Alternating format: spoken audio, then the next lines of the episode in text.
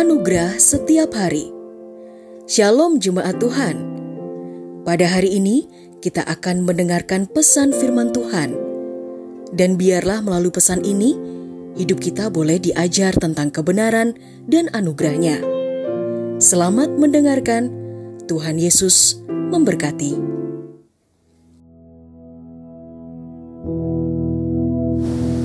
Tetaplah berdoa. 1 Tesalonika 5 ayatnya yang ke-17 berkata, Tetaplah berdoa. Tidak ada hal lain yang bisa kita lakukan untuk membangun hubungan lebih dekat dengan Tuhan Yesus selain berdoa dan penyembahan. Berdoa dan menyembah adalah alat komunikasi kita kepada Tuhan Yesus. Dalam doa, kita bisa bersyukur dan sekaligus mencurahkan hati kita.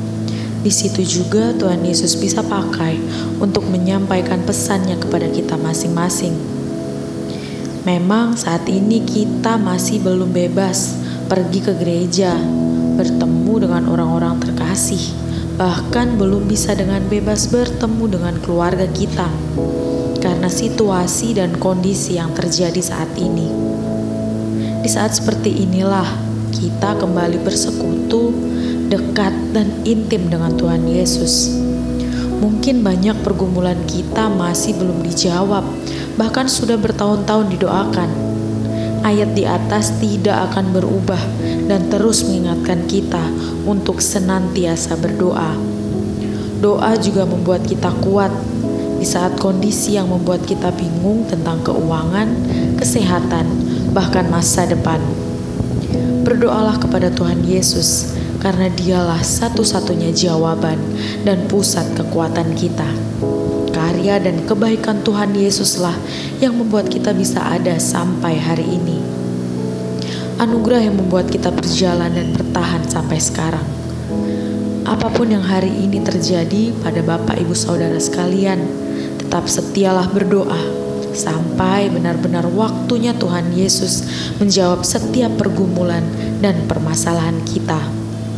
Tetaplah berdoa dan berdoalah kepada Tuhan Yesus Kristus.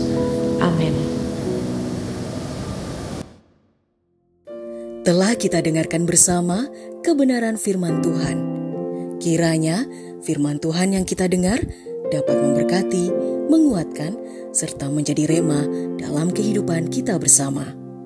Bagi saudara yang rindu dilayani melalui doa dan konseling, saudara dapat menghubungi nomor 0811 1439 317. Ada hamba-hamba Tuhan yang siap melayani saudara.